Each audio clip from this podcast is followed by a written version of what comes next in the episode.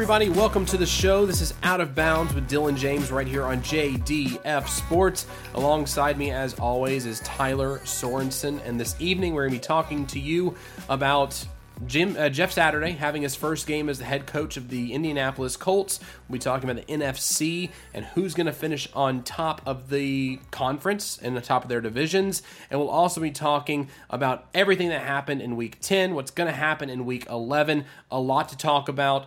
But first off, I want to thank Kevin Fitzmaurice for filling in for me last week. I was on a plane back from California and couldn't do the show, unfortunately, but I am back this week, ready to talk some football. But Tyler, how are you this evening, sir? I'm doing good. You should have just done it from the air. Just said whatever to everybody around it. Just been like, yeah, I'm doing this. I don't care.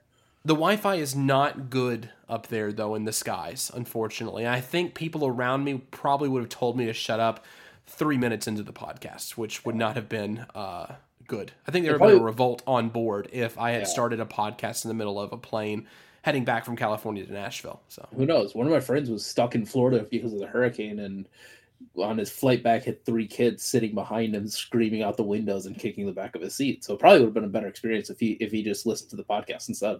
Probably so. Yeah. If you don't want to listen to the podcast, then fine, put on your headphones. But if you do want to listen to the podcast, it's right here in front of you on the plane. So yeah, exactly. I might do I might do that next time, depending on the uh, the Wi-Fi connection that we have there. I did get to tune in a little bit on YouTube to watch uh, you guys last week, and again, great show last week.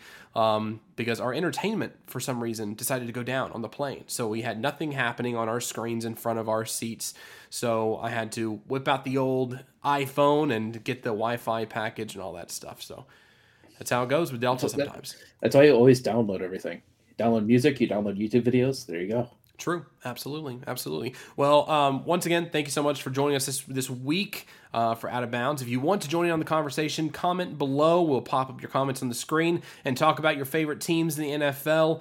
A lot happened this weekend, and one of the biggest stories that I didn't get to talk to uh, talk about last week was the Indianapolis Colts firing Frank Reich, which I was actually kind of surprised about. I was surprised that actually he actually decided to do it in the middle of the season. I knew Jim Irsay was turning that burner up. He was turning it hot for Frank Reich, and I was too. Being a, a third party observer in this scenario, I, it was definitely time for Frank Reich to go. I think Frank Reich overstayed his welcome, especially being there for as long as he was. I think he should have been fired last season, but I digress.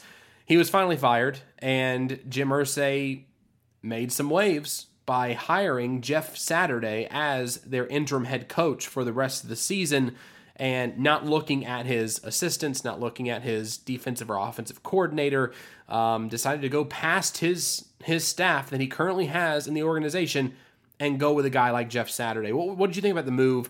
Um, I didn't really get to hear your opinion last week on that, but what did you think about the move? And going into this weekend, what do you think about his performance as a head coach for the Indianapolis Colts?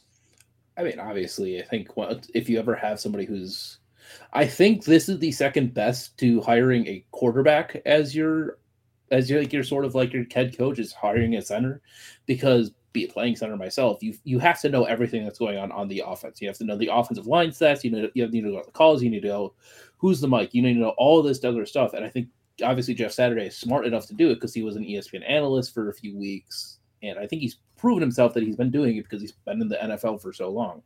I think it's also good. I think he did very good. Like obviously he just gave it to Jonathan Taylor. Jonathan Taylor finally decided, hey, I'm going to have my breakout game this week. But they actually were they actually did play fairly well, especially with the new uh, offensive coordinator, not offensive coordinator, but the oh whoever the play caller was, which I can't remember the name of off the top of my head. I, I can't either. Good. I can't either. But Karen is chiming in in the comments. Hey, everyone. Welcome to the show, Karen. Thanks for joining us. Um, well, with Jeff Saturday, I was surprised by the hire simply because I, I was I was assuming that someone on the staff currently was going to take over the reins. And as you pointed out in the show sheet notes that we have here too, the last two games that Jeff Saturday coached were losses, and they were to no. the fellow one was a loss, one was a win. yeah, one was lost, one was a win. Sorry, one was lost, one was a win. The loss that he had was against the Fellowship Christian Paladins of Roswell, Georgia. High school. High school football in 2020 football. was the last game he coached, and then now he's coaching the Indianapolis Colts in the NFL. it wasn't hard for him to have a good game one because the the game plan is simple. It should be simple in, in, in Indianapolis. First of all, bring back Matt Ryan as your starting quarterback, and they did because Sam Ehlinger is is not the guy yet. Anyway, he's not the guy. Um, so bring back your former All Pro, your former MVP in Matt Ryan, and let him start the game. But all you have to do is hand the ball to Jonathan Taylor. That's it. That's all you have to do. Frank Reich decided to go away from that scheme in the second half of games every single game this year. For some reason, you have a guy in Jonathan Taylor who was considered to be one of the better running backs in the league. Use him. There's no reason to go away from him, even if you're down a few points, or down a touchdown, or down 10 points. You can still run the ball and be successful with Jonathan Taylor. So you have a guy in Jeff Saturday come into this organization with a fresh set of eyes and say, look, you guys are doing it wrong. You guys need to do this to be successful. They did it in the first game of his tenure as head coach with the Colts. I, in my opinion, I don't think Jeff Saturday is going to be the coach of the NFL of the Colts next season. I think he's just here just to, you know, see what he can do in these games. Um, I did have a poll question on my Twitter page today. If you want to go to it, it's Dylan underscore James is my Twitter handle. You can check out the poll, and at the end of the show, we'll we'll review these questions. But the first one was: Will Jeff Saturday end the season with an above 500 record as a head coach? And I'll just say this: currently, he's not. It's not favorable for, for for Jeff Saturday in the eyes of the fans who have been voting on Twitter. It's not favorable for him, and I don't think it is either. But hey, he, he's he's doing enough to where it, it, it's it's cult love you know, he was a former Colt. He was the longtime center for the team. He won a Super Bowl with them. Um, bring him in, have some good, good motivation in the locker room, some good vibes in the locker room, especially heading into the final stretch of the season, which, I mean, most likely the Colts, I mean, they are kind of in it but I don't. I, I don't think they'll, they'll, have to get a wild card spot at this point. They're not going to yeah. win the division um, with the way they've been playing, and also with Leonard being out for the rest of the year. Or I, he at least he's on IR. I think he might be. Maybe he might be out for the rest of the year. I'm pretty um, sure because I know he just had surgery today. So yeah, I'm pretty sure so he's, he's out for the rest of the year. He's not coming back anytime soon, regardless. So um, having that blow for your defense, and then on your offense, I mean, you can only do so much with that team. Um, it is interesting though they did they did win the game. Kudos to Jeff Saturday. I don't think it was necessarily anything he did. I think he just said run the ball, give it to Jonathan Taylor. What are we doing here? Um, which I would have done the same thing too if I were in his shoes. So yeah. Wesley is jumping in the comments saying, Good evening, fellas. Good evening to you as well, Wesley. Thanks for joining us as always. Um, but with Jeff Saturday, I want to get your take on it before we get everybody else to take at the end of the show. Do you think Jeff Saturday will end above 500 in the games he coaches this year for the Colts? See, I said yes because I'm a biased person and I like offensive line coaches. But looking at their current at their at the rest of their schedule, I don't think he could because they got the Eagles next week at home, so like, it could be winnable. Because obviously we saw this week how the Eagles didn't really do too well, so it could be winnable. Do I think they're going to win? No. Steelers, I think that's a winnable game. Cowboys, sort of iffy. Vikings, Vikings are on a whole another level. It seems like Chargers could be beatable. Giants could be beatable, and Texans are most certainly beatable.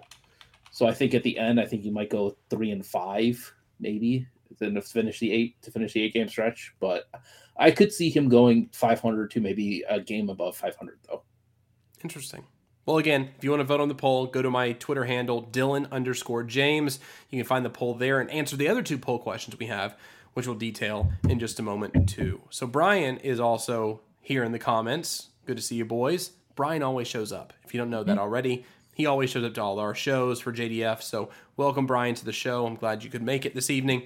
But yes, it, uh, he could he could end better than 500, but in my opinion, I just think that it's I don't think it's going to happen. I don't think it's going to happen. He's he's definitely done it a lot, especially in the first week of him being the head coach. It's the shiny new toy for the Colts organization. It's the shiny new coach for the players. And they wanted to show that they could play well for their new coach. Um, I'm sure some of them are fighting for their jobs for next year because they don't know what's going to happen once they get a new coach and things of that nature. Um, but again, I mean, kudos to Saturday for getting his first win of his coaching career. There was another coach, however, that you pointed out to me before the show. He is the second coach in NFL history without college or pro coaching experience. And the first was Norm Van Brocklin, who finished his coaching career with a record of 66 107. So that's any indication as to what Jeff Saturday's career is going to look like as a head coach, then it's not very good. I mean, not very good, especially in this league, especially the, this day in this league. If you're going 66, 107, or anything around that number as a head coach, you're not gonna you're not gonna keep jobs very long. I mean, we already have somebody who's got about that average with with Mike McDaniel's, who still has a job. So he does. He does. Not well, Mike I mean, McDaniels. I- for the longest for the Josh longest time though. Yeah, Josh McDaniels. Yeah, Josh McDaniels is oh, with the Raiders Mike not doing well this season. Not doing well. too many McDaniels now.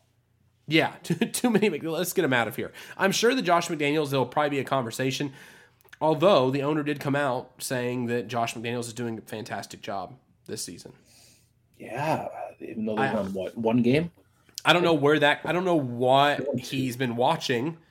Um, I did watch the Derek Carr clip though of him crying on the podium. I'm not sure if you saw that clip or not. Nope. but um, I, I'll see if I can pull it up for us to to watch that. But he was emotional in the he was emotional in his post game press conference, which I- don't blame him because last year they played well enough to get right there next to the playoffs, and I mean, oh, got they got in the playoffs. They won that game, that last game against the Chargers. So I mean, y- you get in the playoffs, and the next year you are just the bottom of the barrel in your division like you just can't beat anybody. It's it's rough to watch, especially with what they did in the in the in the off season, getting um getting your guy over there from the Green Davante Bay Adams. Packers, Davante Adams. Yeah, I think that that was a huge get for them, but it hasn't translated to anything. It hasn't translated to a winning a winning record in the NFL, and especially with the AFC and how we've seen things play out, especially in their division,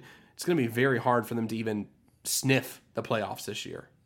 Oh yeah, it, it's going to be rough, and I think, I think also with uh, Derek Carr doing that, I think he understands that right now the Raiders have the number two pick. They could very easily go for C.J. Stroud, whoever, whatever quarterback is there, Malik Hooker, and just move him to the bench because his career might be done. Absolutely. Absolutely. And I do have the clip here. Let me see if I can pull it up for us. Um, this was the other day after his loss. Um, and let's see what Derek Carr had to say about the loss and how he feels about um, how the season's going so far for the Raiders. Do you have any explanation for just where this team stands right now? Um, you know, I can't speak for everybody. I know where I stand, and I love the silver and black. I'm gonna give it everything I can every time I go out there, and um, I can't speak for everybody, um, you know, for every man, um, what's going on in their head. But I can tell you what's going on in my head, and I'm gonna give it all that I can every single time.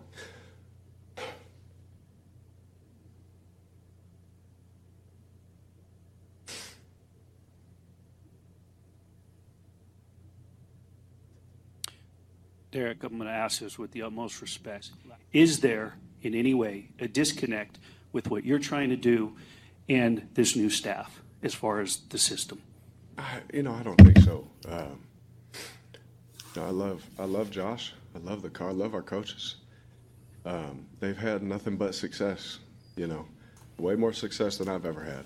You know, and uh, you know, I'm sorry.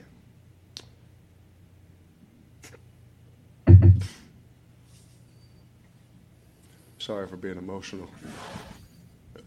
I'm just pissed off about some of the things, you know, that a lot of us try and do just to practice. What we put our bodies through just to sleep at night.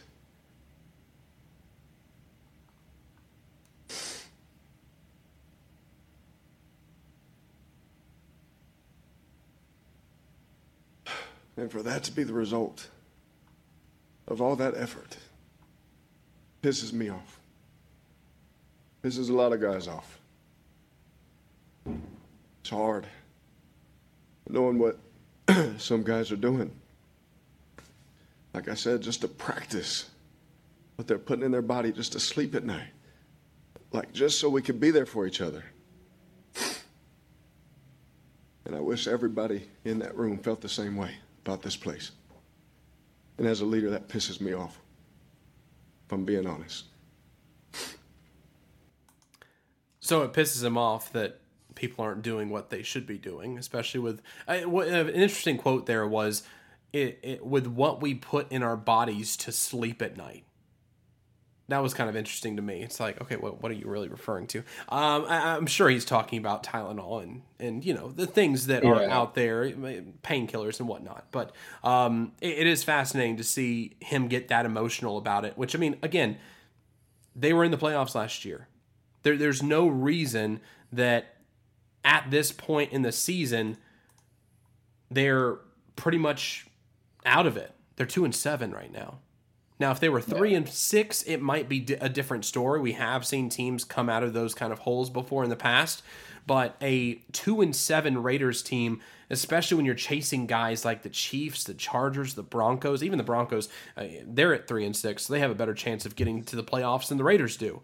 But uh, you know, especially with how much hype there was behind Josh McDaniels coming in and being that guy, the coach that everyone was looking at. I mean, I'm sure there are teams out there now saying, "Whoa, I'm glad we avoided that. I'm glad we don't have that in our locker room because obviously it's not working in, in Las Vegas." Yeah, and honestly, looking at the rest of their schedule, I could see them not winning a game for the rest of the season. They have they don't even have a tough schedule. They've got the Broncos once, they've got the Seahawks, which we saw might have a little bit of a rough patch going for them. And then they have the Broncos and the and the Rams, who Rams are looking like poop. They just lost Cooper Kupp for the rest of the year. Bronco or Patriots are looking like the Patriots, not not good. But I could see them not winning a single game because of how bad they have been playing. Well, and also Cooper Kupp, I don't think he's out for the rest of the year. I know he- he, he's out for at least four to five weeks. weeks or whatever it is, um, because he uh, apparently he has a high ankle sprain. It's not as I thought he just had surgery on it though. he might have had surgery.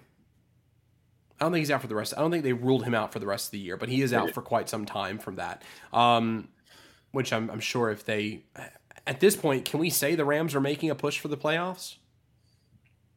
I don't know. I just hope they're. I just hope that the Monday night game doesn't get flexed between us and the Rams because I'm going to that game. So, Oh no, yeah. but hopefully Fingers it's going to crossed. flex to Sunday. But if it does, Fingers whatever. crossed. But Yeah, it, it's one of those things where it's like I could see them just completely missing the playoffs, and I think this might be the first time, at least recent memory, where the Super Bowl champions completely missed the playoffs. yeah, and we, we both thought that they were going to be up there in the in the higher echelon of NFC teams, but you have the Eagles, the Vikings, and the Giants up at the top of the NFC. Neither of us saw that happening. No, I mean, no. I, the Eagles, yeah. I mean, I I, I kind of thought they were gonna the Eagles do the well. yeah, the Eagles and the. Vikings. Yeah, the Eagles and the Vikings. I think we had at like the top four, but it's like even then, I don't think we had them like higher than like three. No, no. It's it's fascinating, and especially it shows me, especially with the Vikings, it shows me that Mike Zimmer was probably more of a problem than we thought he was. Oh yeah, That in that scenario, uh, you know, my he just wasn't getting the most out of his players. But then you have this new coach come in. You have the play Justin Jefferson making one of the catches of the year this past Sunday. Um, Kyle, Kirk Cousins is just lighting it up. He's in the MVP conversation. I, you, you can't make this stuff up. You, it's it's really fascinating to see the transformation of that team from last season to this season, especially with everyone talking about before with Kirk Cousins. Oh, he'll he'll get you close, but he can never go over the hump. Is this the year he goes over the hump? Is this the year that he could do it?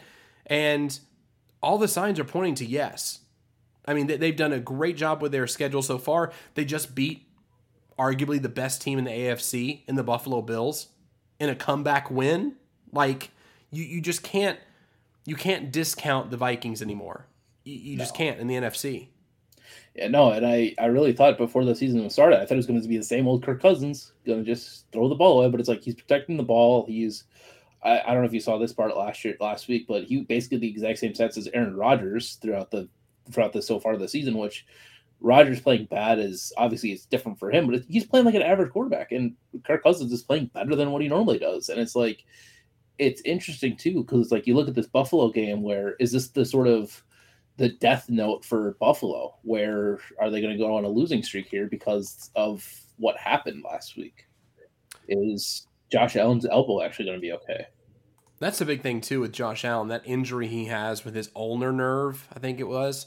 Um, that's that's not good.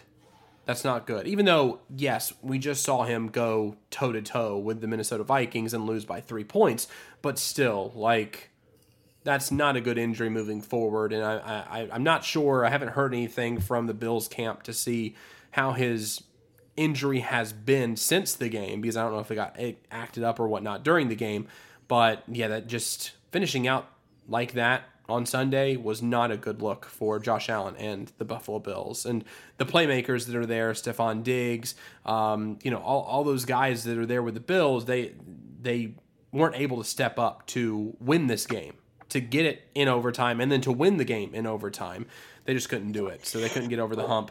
Um, but yeah, that's that's really tough. But I mean, with the NFC, there's three teams right now that are that have two losses or less, and that's the Giants, then the Vikings, then the Eagles. And I have another poll on my Twitter feed if you want to go there, Dylan underscore James. It is who, which team has the best chance to secure the number one seed in the NFC? Is it the Eagles, the Vikings, or the Giants so far because the Giants are still in it, or other? You can comment below and let us know what uh, you think, which team could potentially be in that conversation that isn't currently in that conversation. I know the Buccaneers. Tom Brady's undefeated since he got divorced. So will he continue that? Will Rob Gronkowski finally say, "It, it I'm back. I'm coming back. I'm going to help." Um, he could at any day. Rob Gronkowski could make the call to Tom Brady, or Tom Brady, Tom Brady making the call to Gronkowski, probably saying it's time. Like, come yeah. on up, come on up, because it's it's time. Um, so that's another question too. Feel free to go on my Twitter feed and answer that question, and we will provide the results at the end of the show. Um, so that was going to be a very good one. But uh, the other two teams too, Daniel Jones, Saquon Barkley with the Giants. Daboll has been coaching very well this season. The, this past weekend, yeah. they were kind of in a rut in the first half. He went and he laid into the offensive line, laid into him on the sideline and they came out and squeaked out the win, which is good for them. So they're still on trajectory to have a very, very good season in New York, one of the best seasons they've had in quite some time. But then you have the Philadelphia Eagles, who last night on Monday Night Football just could not get it done against the Washington Commanders. Yeah. Like they, they they struggled in that game. So their first loss of the season, losing to the Washington Commanders. I think at that time they were what four and four. They were four and five. Another now, five and five. Okay, they, they were four and five, and now five and five. You lost to you you lost to the Washington Commanders. That was your first loss. like, I, I, typically when it comes to these sorts of things too, when a, a team has an undefeated season, it's usually good to face adversity in the regular season instead of waiting to the playoffs. That's always a good thing. Um, if if I'm you know, if I'm an Eagles fan today, I, I feel pretty good that they're in a great position right now. They've only had one loss. They tasted that loss, and hopefully they move forward and don't taste it again. But at the same time, this could be a deflating loss. This could be a loss that kind of takes the wind out of the sails for the Philadelphia Eagles moving forward. And in two weeks, they see the Tennessee Titans the defense who has been allowing three weeks. Sorry, three weeks. Three weeks. Two weeks they face us. No, it's this week. No, so they face Colts this week, the twentieth. No, it's they the Packers face... this week. No, I'm, I'm sorry. Green Bay Packers are playing against the Titans this week on Thursday Night Football. So yeah, yeah. I guess three weeks. So we face two the... weeks from now, the Titans are playing. I'll need to double check that. Jacksonville, I believe, maybe. Let me pull it up. I Not got sure. it right here. Um, they face you guys face us, then the Bengals, then the Eagles. Bengals. That's right. Okay, Bengals. So that's the game after Thanksgiving. So, um, which I'll be at that game, and so hopefully a revenge game for the Titans. That would be great. But the Eagles in three weeks, and AJ Brown will be facing his former team in the Tennessee Titans, and that'll be an interesting game to watch. So, we'll see how that goes. John chiming in noticed that we started talking about the Eagles. But he said, I've noticed when they struggle running the ball, they lose or come out very close, talking about the Eagles. Yeah, that's the thing. I mean, you, you, you have to have a balanced attack on offense to open up the wide receivers on the edge to get those high flying plays that they've had all season. You have to. Yeah, and that's sort of their that's sort of been their identity, especially last year. You saw when they started to run the ball with Miles Sanders, they wanted a huge winning streak to make it to the to make it to the seventh seed. This year they come out, they start running the ball early, and then if they struggle with that or they have some issues with it, then they start to lose faith in it, and then they start to go away with it, and then it's like, and then who knows? So they sort of lose, and then it's like this I want to say this sort of stretch, this upcoming stretch, sort of like the toughest. I think we talked about it two weeks ago, where I'm worried about the Packers, Titans, Giants. Those are the, the next three after the Colts. So in two weeks they'll face Packers, three weeks Titans, four weeks Giants. That's a tough stretch, especially the way how hopefully that we've been playing. We start to go back that the Titans have been holding teams close, and the Giants are playing. Giants are playing great. Who knows what they're able to do against those three teams, especially with how difficult this game was, I guess, for them, especially with the sort of underrated defense that Washington has. Yeah, and also John brings up too that Eagles just lost Dallas Goedert as well, yeah. which that's a huge blow as well. Losing a tight end is always a huge blow for any offense that you're talking about, regardless of who it is. Your starting tight end is usually a piece of that offense to make it to where you're successful. So, um, and Dallas Goedert for a long time has been regarded as at least a top ten tight end in the league. Yeah, especially so, especially after they traded Zach Ertz uh, yeah. last year, or was it last year? or was it 2020 that they traded him? I think it was last year. I think it was last year. Yeah. So it's like ever since like they sort of gave him the keys, he was but he's been looking great. Now that sort of injury just sort of decimates his sort of play of the year, I guess, his sort of playing year this year. It's tough because especially now that you don't have that safety blanket for uh, Jalen Hurts anymore. Yeah, absolutely. Um, and speaking of the Eagles, speaking of what happened last night on Monday Night Football, the Buffalo Bills suffered a loss. I mean, I'm sorry, the Buffalo Bills suffered a loss this weekend. Um, so now that division's kind of interesting. So with the AFC East, you have the Dolphins, the Jets, the Bills, and the Patriots. Patriots are kind of out of it. They yeah. could potentially get a wild card spot, but I, I think they're I think they're pretty much out of it at this point. So you're really looking at the Dolphins, Jets, and Bills. Um, on the poll, it's interesting. I actually put a poll on Twitter again, so follow me at Dylan underscore James. On that poll, I asked who will clinch the AFC East this season. 15% so far say the Patriots, which I don't think they're living in reality. Um, however, Dolphins, Jets, and Bills have a really good shot of winning that division. So, do you still think the Bills are the ones to clinch the division? Do you think the Dolphins or the Jets? Dolphins having Tua Tagovailoa, who has secured the best passer rating. I believe we need to find that statistic still. Um, his passer rating, I believe, to start the season or to start his career has been 118 plus as a passer rating, which is phenomenal, and it, it's it's even better than how Josh Allen started his career. So with Tua playing as well as he is, with Tyreek Hill there, and with all the weapons they have there in Miami, versus the Bills. I mean, do you think the Bills still are able to achieve the division title this year in the AFC East? I think it's going to be a lot closer, especially with Josh Allen's injury, but I think it's going to be Dolphins one, Bills two, and I think it's going to be very, very close because of how well that the Dolphins are constructed. I think once we get to the playoffs and once things start to slow down a bit, I think we'll be able to see some maybe a little bit of gaps in the in the game. I don't think you'll have Jeff Wilson going off for hundred plus yards to eat hundred plus yards. Um, but I think with the injury to Josh Allen, it's going to be rough for the Bills to especially sort of keep that high flying offense that they've had for the past bit, and especially with all the with all the injuries on the defensive the back defensive backs, it's going to be rough. It's going to be very, very rough for them to hold on to these sort of high flying teams like the Dolphins, like even the Chiefs when they when they inevitably sort of face each other in the playoffs. Absolutely, and also you're looking at their schedule, especially the Miami Dolphins. With their schedule in Week 15, they are at the Bills. So that could potentially be a division clinching game between the Bills and the Dolphins, which that's very interesting to watch. Um, but when it comes to the Dolphins, the rest of their schedule Texans, Niners, Chargers, Bills, Packers, Patriots, Jets. And then on the Bills side, you have Browns, Lions, Patriots, Jets, Dolphins, Bears, Bengals, Patriots. So, I mean, in my opinion, Miami has the easier schedule.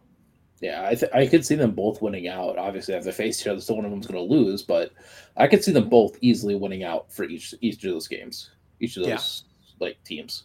Yeah, I mean, I, I am leaning towards the Dolphins, but I mean, again, the Jets are still in the conversation as well. They're number two in the division currently, as it stands, because they're six and three as well. So with the Jets, they are currently sitting with the Patriots, Bears, Vikings, Bills, Lions, Jags, Seahawks, and Dolphins left which I, I like Robert Saleh too. When we talk about coaches that are that you know you would play for in the league, we talk about Dan Campbell a lot with the Lions, which they won their first game in a while um, this weekend, which was great for them. But they beat us last week. Yeah, oh, they, they beat you guys too. Um, yeah, but, but, two wins this season, two, wins. Uh, two win games, first uh, time, two first, game win streak.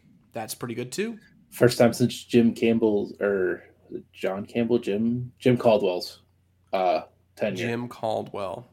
Ah, is that's the last time they won three games in a row. So they're going for three in a row this week. That's the last. We need to talk about Jim Caldwell in a minute too, because people were talking about how Jim Caldwell was a great coach for the Colts, and we'll talk about that in a second. Anyway, um, so so with these teams, I mean, with the Jets, I could see them lose. I mean, they'll probably lose to the Vikings. They'll keep it close with the Bills. They'll probably lose to the Seahawks most likely, and then they win the rest of the game. And maybe the Dolphins. I think the Dolphins will probably be, depending on what the Dolphins are doing, where they are in the AFC, where they are in the division, they could potentially sit players this game. But I highly doubt it because the AFC is going to be very, very competitive to the end. Um, the Jets could still be in it too. I mean, I, I still think I, I tend to agree with you. I think the Dolphins are definitely going to take it. Um, that's not how the poll is shaping up right now, though, on Twitter. So if you think it is the Dolphins or the Jets or the Patriots, feel free to go on my Twitter page, Dylan underscore James, and vote on that poll because it's one of the top polls on my page. And I'm pretty sure I clicked Dolphins, but I could be wrong. Mm. Currently, it's at 23% Dolphins. I think I did. I don't know. Bills are at 62%. So, yeah, kind of high to me, kind of high. But I, I, I still believe in the Dolphins as long as they stay healthy. I think the Tua scare I mean, even with the Tua scare, they were still able to be successful. I mean, they keep it close, moderately yeah. successful, um, without Tua being in there. So, I mean, hey, they, they they they were got over the hump of that. They got they got past the whole injury with Tua, and now they might be in the clear. So who knows? Fingers crossed for them, and knock on wood. Hopefully they'll be able to stay healthy because I love watching these teams when they're at their full strength be successful, and I think that Dolphins could definitely do that in the AFC East. Um, Let's talk about Jim Caldwell for a second, too. People were talking about with the Colts, I know going back to the Colts conversation, people were saying Jim Caldwell was a good coach. And the biggest thing to me is that Jim Caldwell was a good coach because he was a puppet on the sidelines, especially in Indianapolis. And you know why? Because there was a guy there named Peyton Manning who was calling all the shots. He was in the huddle, he was the one calling the plays. It wasn't Jim Caldwell. Jim Caldwell was there to make it look like the Colts had a head coach, which they did, but he was just on the field. They just weren't paying him to be a head coach, but Peyton Manning was out there and he was coaching the team. So unfortunately, Jim Caldwell was not a good head coach, and he showed that after Peyton Manning left the Colts and then he got fired and then went over to the Lions and got fired there too because they didn't play very well there for the Lions. So again, I'm sorry, Colts fans, but he was not a good coach. I'm sure you're happy to not have him and have Jeff Saturday instead. Hey, I would play. I would play for Jeff Saturday. That's another coach I would love to play for. Even if though he's not coaching, a good if, coach, if he had more coaching experience, yes. I just think yep. he's, he's just be a fun person to play with. Yeah. Um, John has two comments here. One about the Dolphins. Dolphins will end up first as long as Tua stays healthy, and uh, Tyreek Hill. Bill's second, Pat's third, because I don't believe in the Jets. So let's see if the Jets prove you wrong, John. Also, Jim Caldwell went 2 and 14 in 2011 was fired. He was a bum, a fraud living off the coattails of Peyton Manning. I think this is the one time, John, we actually fully agree on a topic. I think I think this is the first time. So mark it down in the history books that John Suggs and I agreed on a topic for once. That's great. On Puck Off or this show. Like it's crazy. Um let's talk about what happened in week 10 because there was there were a lot of games out there and we'll kind of preview three of the best games in week 11 and kind of get your thoughts out there to see which game you are most interested in moving into the weekend. So first the Seahawks and the Buccaneers. Like I said before, Tom Brady has been undefeated since his divorce from Gisele, which that's incredible. And someone who has been winless in that same time frame since Call of Duty was released is Kyler Murray. Um, Yeah. So that's pretty staggering. Which because we've seen the charts where every year when the new Call of Duty comes out, Kyler Murray's success Drops. digresses. Uh, it it just it just doesn't do well, and yeah, we kind of see it this year too. So Did you that see? might Did you see? Yeah. Did you see Ninja on Pat McAfee show? No. Oh no, I, I saw a was- clip of it. I didn't see all of it though. I saw a clip of him being on. It was there. hilarious. It was hilarious. I loved it. I mean, I, and I love how the, those guys, those guys like Ninja, Tim the Tatman, Nick Mercs are all all getting in the mainstream a little bit more too. And like Barstool loves them too. Barstool had on Nick before and stuff. So um, it's pretty cool to see those guys in in the mainstream media. But Buccaneers, Tom Brady, leaning on his run game a little bit in this game, but still won the game 21 to 16 against the surging Seahawks team, which I thought the Seahawks were going to win that game. But Tom Brady's proven us wrong once again that once you get the wife out of the way, once you get family out of the way, F them kids, as they say on Twitter, that he can start playing football again. I mean, yeah, still can't catch to save his life, but Well, I don't think he really needs to. I mean, like, he's forty. He's forty three. Why did Why did they have him run that? Why? Uh, I don't know. The, I guess they're just trying to show off a wrinkle, but again, at the same time, why? Why? You- got Tom Brady. Let him let him throw the ball. Don't let him Yeah. catch the ball. He looks like a, a a a senior horse out there when he's just like galloping down the field, like looking all rickety, looking like that old man. Have you ever seen that that video of that old man with the football and like he's playing Yeah. flag football with all those guys and everybody's like moving out of the way because he's running so slow and stuff. Um, Yeah. That's what it reminds me of. John saying, and that was Brady's first interception since week one, and in my opinion, that wasn't on Brady. Do you think Bucks get healthy at the right time? I think things, external forces, aka the divorce, are no longer there, so he can actually focus on football now. I, I I think think- that, I think they're still going to get in the playoffs. I'll say that. I think they're getting the, they're going to get in the playoffs, and do I think they're going to make it to the Super Bowl? No. But do you count out Tom Brady? Do you say that he's not going to make it to the Super Bowl if he's in the playoffs? If he at least has a shot at the playoffs? And if if Rob Gronkowski comes back, I mean, I don't know. I don't know. A fully healthy Rob Gronkowski, he's been out the entire regular season, probably still working out. Probably drinking a little bit heavier than normal, but still working out, staying healthy just in case that phone call comes. Do you think that Rob Gronkowski could push them over the edge and, and get them to, say, an NFC championship game? Me? Yeah. Give him any tight end that's better than Kyle Rudolph, and I think they can make an NFC Championship game. Give them Tony Okay. Gonzalez. Give them Tony Gonzalez, and I think Well, they can make Tony. Tony, no, no, Tony hasn't been in the game for a long time. Still, he's probably better than Kyle Rudolph. That's Mm. coming from a Packers fan too. We'll give him Geoff Swaim. Yeah, I mean, if they need a blocking tight end anyway, apparently Mike Vrabel thinks he's the he's the greatest blocking tight end in the league. So he has him out there all the time. And the one pass, especially in the first half, that could have been a big play for the Titans before the Nick Westbrook-Ikhine touchdown was a pass to Geoff Swaim, who was wide open, and he dropped the ball. He just has rocks for hands. It's awful to watch, but he's there. So I mean, if the if the Bucks need him to block a little bit, I'd I'd happily give him Geoff Swaim. Happily. And we'd keep Chig Okonkwo, so that's fine. Um, John says, and Murray is not winless. He won this past well, well what? He didn't though. One and two. He's He one and two now. though. What now? He didn't play. Oh well, then there there you go. His team won, but he didn't. He didn't win. Yeah. Um, and that's the reason why they won, because he was he was injured and that was the battle of the backups, and I hated watching it. playing Modern Warfare 2. That's what he's doing this weekend instead of watching his game. And or pay OBJ and give him another weapon. Talking about the Bucks. Please, OBJ, just come to Green Bay.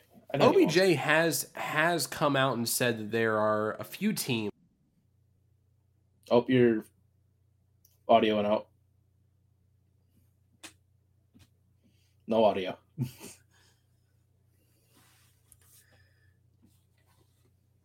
are now. Yes, I can hear you now. Good. Um, look that up for me then, because obviously I can't. Um, OBJ did whittle, whittle down his team list to at least four, and I heard there was rumor that he had whittled it down to two teams now. There was a, a coin toss essentially between two teams that he was willing to come back to. Um, I'd be very interested to see who those teams are, if you can find that. Uh, so he said five teams. Okay. That it looks like from the Fox Four. Uh, Kansas City, Dallas, Buffalo, San Fran, and Giants. Those are the five that he says. And this came out. This was updated on the thirteenth of twenty twenty two. And John is saying Dallas and the Bills. Is that the whittled down list, John, that you saw? Dallas and the Bills, that rumor? Because I saw it was two teams that he whittled it down to. Um, because I, I don't think he's going back to the Giants. Unfortunately for Giants fans, I don't think he's going back there. I, I don't see him going to Kansas City because I don't see where he would fit in because they have so many weapons there already that why? Oh. Unless unless Juju, I think Juju was nursing an injury Did you Um, get a you got a concussion? so uh, th- that could potentially be an opening for OBJ, but I highly doubt it. I think that he'll just come back when he comes back, and they'll still have the play playmakers they need. Um, John said that's what I heard, but heard Little Birdie saying 49ers as well, which 49ers, I mean, they've been playing well too. Christian McCaffrey's been playing great. Um, you know, Jimmy Garoppolo's a game manager that, that that's what he is. He's a game manager. He's able to win win you games, and they are one of the one of the teams that teams do not want to play Yeah. heading into the stretch of the season. I mean, they're they're going to be a very tough out this regular season, and in the playoffs they can make some noise with, especially their defense. But uh, having Christian McCaffrey too, having the playmakers they have, uh, you know George Kittle being out there too, Rob uh, um, uh, um, Jimmy Garoppolo being the quarterback. I mean, I think they can play really well and do some good things in the playoffs if they can get there. Which um, I think they're just above 500 currently, but they can they can they can come back. They can come back. Yeah, I think right now that they would be the seventh seed if the game if the season ended today. So mm. And as long as Christian McCaffrey stays healthy, which he had, surprisingly, Christian McCaffrey has stayed on the field. I, I, I, I don't know what witch doctor gave him a potion before the season, but he's broken the curse so far. yeah, yeah, So I mean that that's a good thing for Niners fans. That was a good thing for Panthers fans until they shit the bed and they just decided not to be a good team this year. So now 49ers fans are just reaping reaping the benefits of a so far healthy Christian McCaffrey. yeah. And if he stays healthy throughout the rest of the season, it's going to be a great look for the 49ers.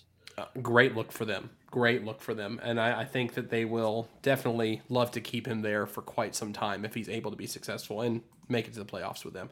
Um, let's talk about some of these, these other games. Lions and Bears. Lions come back after trailing 14 points entering the fourth quarter. This is the first time they've been able to do something like that since October 31st of 1993 against the Vikings in a win 30 to 17 against the Vikings. That's- 27.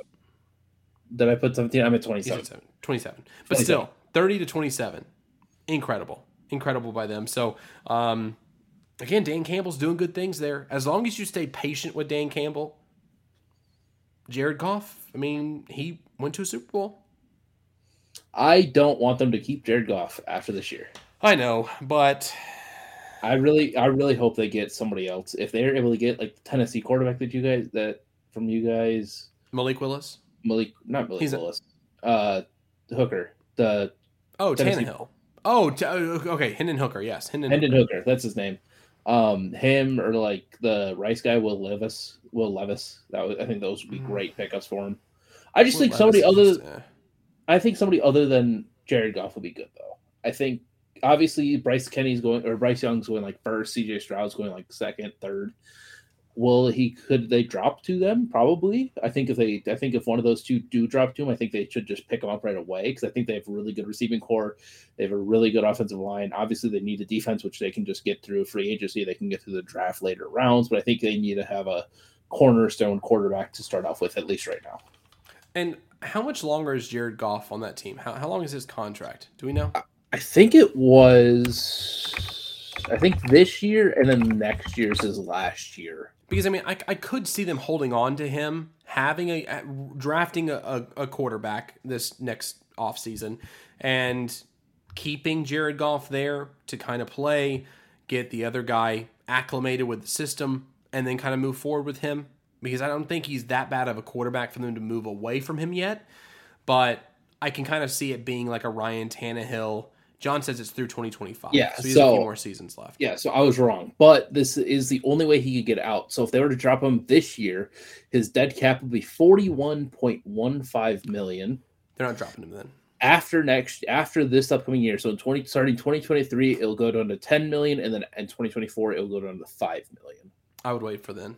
So I could see him staying, but I, I would still say just try to pick up somebody else. And Yeah, I mean, That- you can still pick somebody else up, especially a rookie, and draft him and and just keep him in the system, cheap against your books, and you know go from there. See, see what happens and see if they're able to take the spot, and that could push Jared Goff to play better as well. So Yeah, that- that's why I'm saying sort of like try to get Will Levis because he is still very rough and he can learn behind Jared Goff for a bit. Because I think Jared Goff is a different quarterback than what we saw in LA. Because I think in LA he was being babied, yeah, and I think a lot of people are starting to realize it too.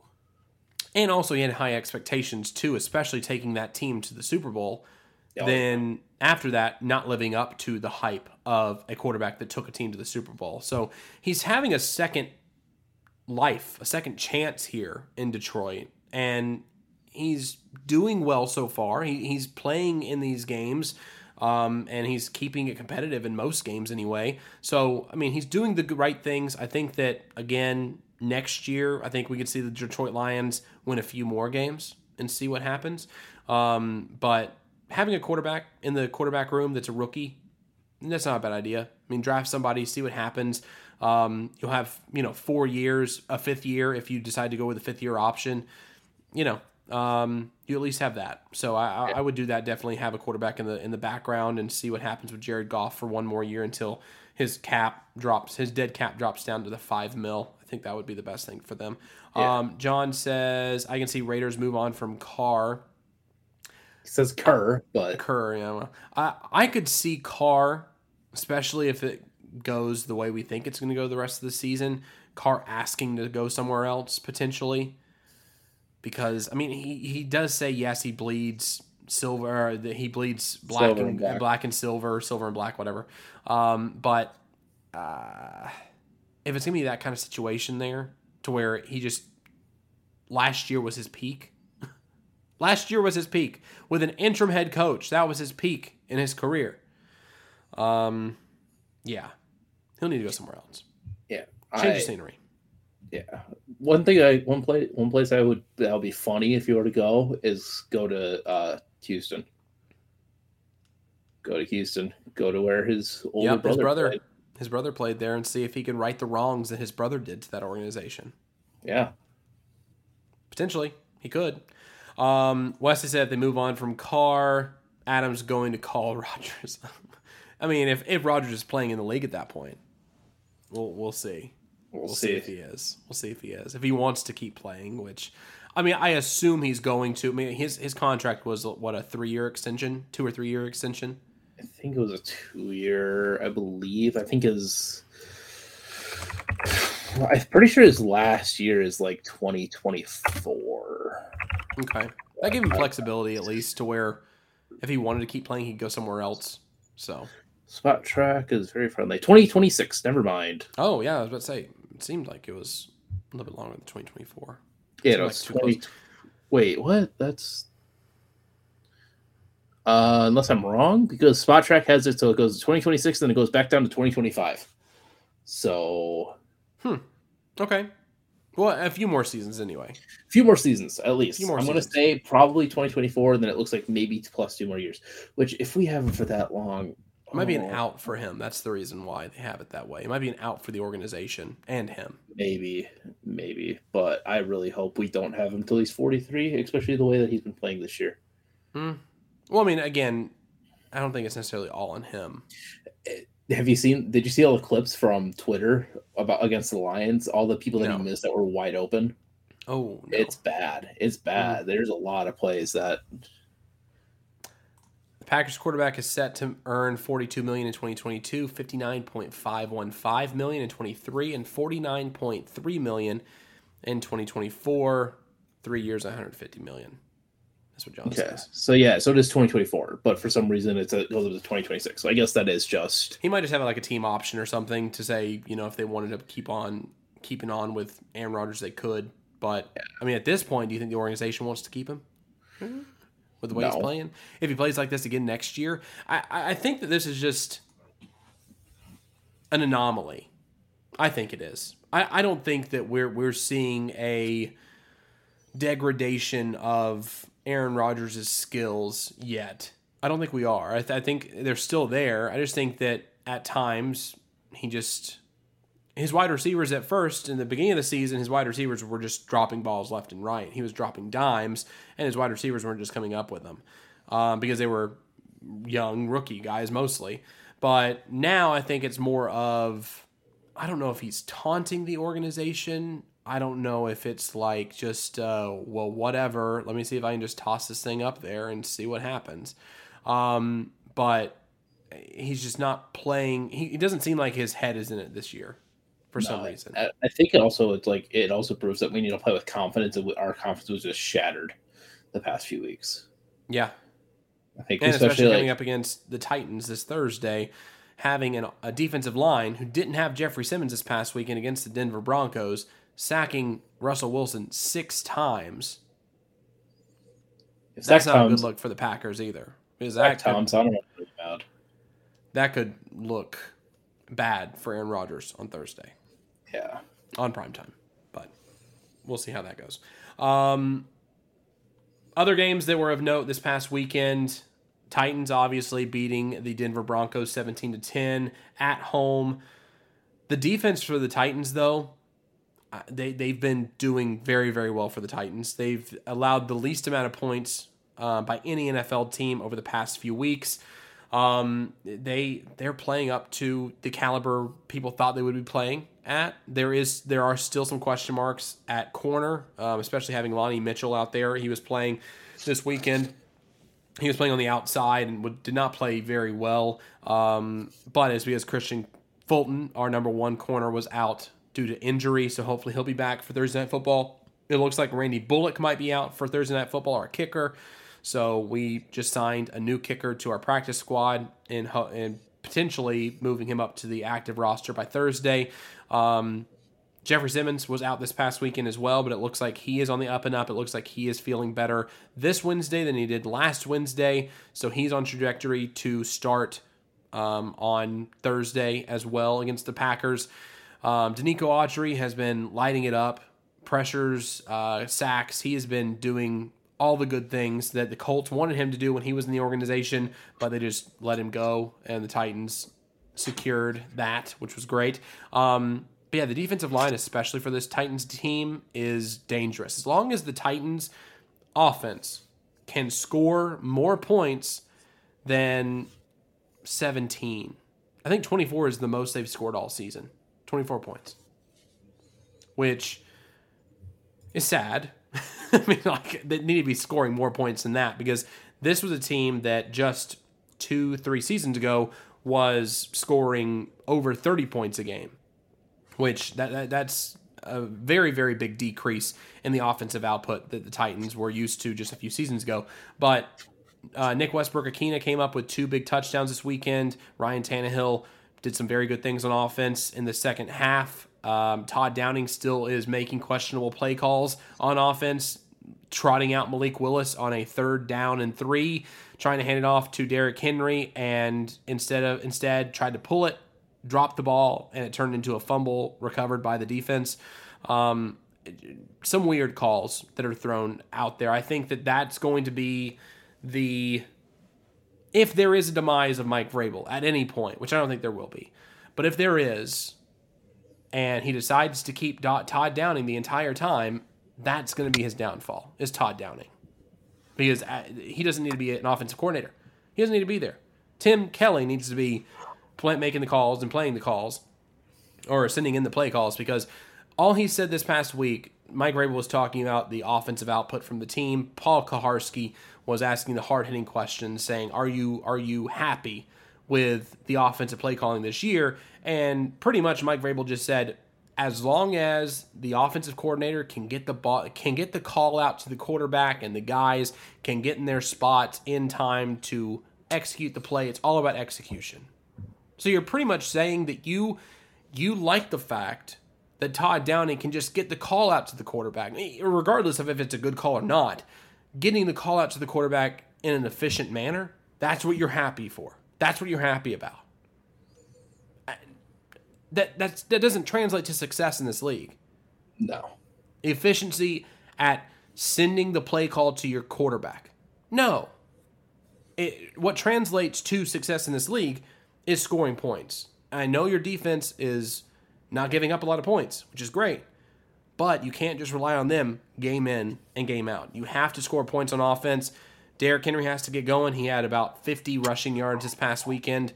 Not good enough for him. He was pretty pissed off at the post post game press conference as well when it came to his offensive production. So we'll probably see a very angry Derrick Henry playing up against Green Bay Packers on Thursday, and that typically translates to a very very good day for King Henry as well. Uh, J- John Suggs yeah. chiming in saying, "Can we get two games, Derrick Henry? Be consistent. I'm used to seeing him get 120 plus, and he hasn't done that." The thing about Derrick Henry, I mean, he had, he had three three games in a row where he had 100 plus yards, especially his four his game against the Texans, which was his fourth game over 200 yards against the Texans defense. So he has done well in the season. He's still only a few yards behind Saquon Barkley um, for the the rushing title this year. But yes, I, I do want him to be more consistent. I think that that translates to offensive play calling as well. I think that that's something that they need to look at too. Um, the first half, though, was probably the worst half of play calling that I've seen from the Titans this season. Uh, the Titans only scored seven points at the very end of regulation in the first half. Um, going into the halftime, off of a, a, nice drive from Ryan Tannehill. It seemed like Ryan Tannehill was the only one calling the plays. He was the one in the hurry up offense. So it looked like he was the guy calling the plays. It sounds like if that we get that much success play calling on offense, we should just let Ryan Tannehill do it because obviously Todd Downing's not doing it right. Um, but hopefully things can change on Thursday, especially against the Packers, who just won one of their first games in a few, but um, they're kind of reeling too this season. So we'll see how it goes. Yeah. Um, Vikings obviously coming back. Great, great comeback by them, 33 to 30 against the Bills. Colts winning 25-20 against the Raiders. Um, and Packers winning against the Cowboys, which again, that was uh, impressive, especially against the Cowboys team that just didn't seem to have it together completely against the Packers. Um, able to capitalize on that and win in Dallas against the against the Cowboys, thirty-one to twenty-eight. Um, great win by them. Uh, snaps a five-game losing streak too. Yeah. Um, Mike McCarthy dressed as Vince Lombardi in pregame. Yeah, interesting. In Green Bay, dressed as Vince Lombardi, walking up the tunnel, and then we just stomp him, and I'm like, cool, awesome. Thank you for your yeah, service. Yeah, sorry, it was, it was in Green Bay this past weekend. Um, Chargers, Niners, Niners won 22 to 16 against the Chargers. Chargers, man, I, I, don't know. Justin Herbert looked good. He- He's he's looked probably the best he's looked since his injury this past weekend, but they just couldn't put it together. I, th- I think that some of their their key pieces on offense have been out too. That's been a bad thing for the Chargers so far, but they're Yeah. still in the conversation in the AFC, so we'll see if they're they're able to bounce back. And the Commanders again winning last night, thirty-two to twenty-one against the Eagles. Um, week eleven games. There's three games that are that are in particularly interesting or particularly interesting to uh, Tyler and myself. The first game, obviously, Titans at Packers. The second game, Cowboys at Vikings, and the third game, Chiefs at Chargers. So let me know in the comments below which game you think will be the best game this weekend of those three games. So once again, Titans, Packers, Cowboys, Vikings, or Chiefs, Chargers. Tyler, I'll let you go first. I'm not going to pick the obvious one, just so you know. True. I know you want to pick. I'm going to pick Cowboys Vikings. Okay. Two teams that are fairly evenly matched up. I think that the Cowboys, that Mike McCarthy will. I obviously, knowing how Mike McCarthy coached for us, I think he sort of changed his philosophy a little bit. I think it's still a little bit of the same, but I think he could get that defense going back up again against the Vikings. I think Justin Jefferson is going to go off. I think Justin Jefferson versus um, Trevon Diggs is going to be a great matchup. I still think Trevon Diggs is mediocre, but I think that could be a really good matchup to watch. Um, will Micah Parsons be able to bounce back after basically not even get it, not even sniffing Aaron Rodgers at all last week? Um, so who knows? I think this could be a good bounce back game for the Cowboys, and then I think this could be the start for the Vikings to prove like, hey, we're actually we're actually here. We're actually real. We're actually going to be competitive. Yeah, I mean, I think that's gonna be a game to watch for sure. I'll go the opposite. I'll go Chiefs at Chargers. I think that's gonna be an interesting game in the sense that Kansas City is favored by six and a half in this game, but I still every time that Justin Herbert and Patrick Mahomes play against each other, it's usually a gunfight. It's usually just offensive battle, left and right, it's it's always a good game in between these two quarterbacks, and I'm sure we'll see more and more of these matchups over the next few years, especially them being in the same division. So I, I think Chiefs and Chargers. It'll show me a lot with the Chiefs as well. It kind they kind of wavered a bit with the Titans. Um, I didn't really bring up that. I actually did go to California. In California, I found a bar. It was Downey Brewing Company um, in Downey, California, close to Los Angeles, and met up with some California Titans fans. They actually have a Twitter handle, Twitter handle, Cali Titans fans. They also have a Facebook page. Um, I, I met a guy there, Riley, in Disneyland. I was in California Adventure and I saw a Titans hat. I said, "Tighten up." He told me about the viewing party on Sunday, and and um, Ann Bailey and I decided to go, which was fun. Um, got to meet some of them. So so shout out to California Titans fans. They were fantastic. But watching it that game in that in the bar there, um, Titans could have easily won that game, especially if Ryan Tannehill was playing that game. It, it, it would have easily been a Titans win at Arrowhead. Um, unfortunately for you know for Titans fans out there, it turned out to be a Patrick Mahomes and Chiefs win. But Chiefs showed some weakness in that game, and I, I, I just want to see if they are the real deal. If they can beat the Chargers handedly, if they can beat them by a touchdown, maybe even ten points, maybe even you know fourteen points, I think that's when I'm going to say, okay, the the Chiefs are definitely going to be legitimate contenders the rest of the the rest of the season. But if, if they if they struggle against the Chargers, then uh, I'm going to have questions. I'm going to have questions on both sides. Are the Chargers actually that good? Are the Chargers going to be better than they have been this season, or is it just the Chiefs and they're just not playing as well as we thought they would be? Um, John says first Cowboys versus Vikings. He says Bengals versus Pitt, Jets versus Pats be good games to watch. Also, upset I have is the terrible Panthers over the Baltimore Ravens coming off their bye week. I could see it. I could see it. PJ Walker, man. PJ Walker time. He's been doing Walker. well. Um, also, I think it's a 12 point spread, but something about it. For, for the Panthers, 12 point spread in favor so. of Baltimore? I think so. Yeah. Let me look it up really. I would take plus 12 all day. Oh, PJ Walker's out. So it's going to be Baker? I think it's going to be Sam Darnold. Oh, Let me look. whoa.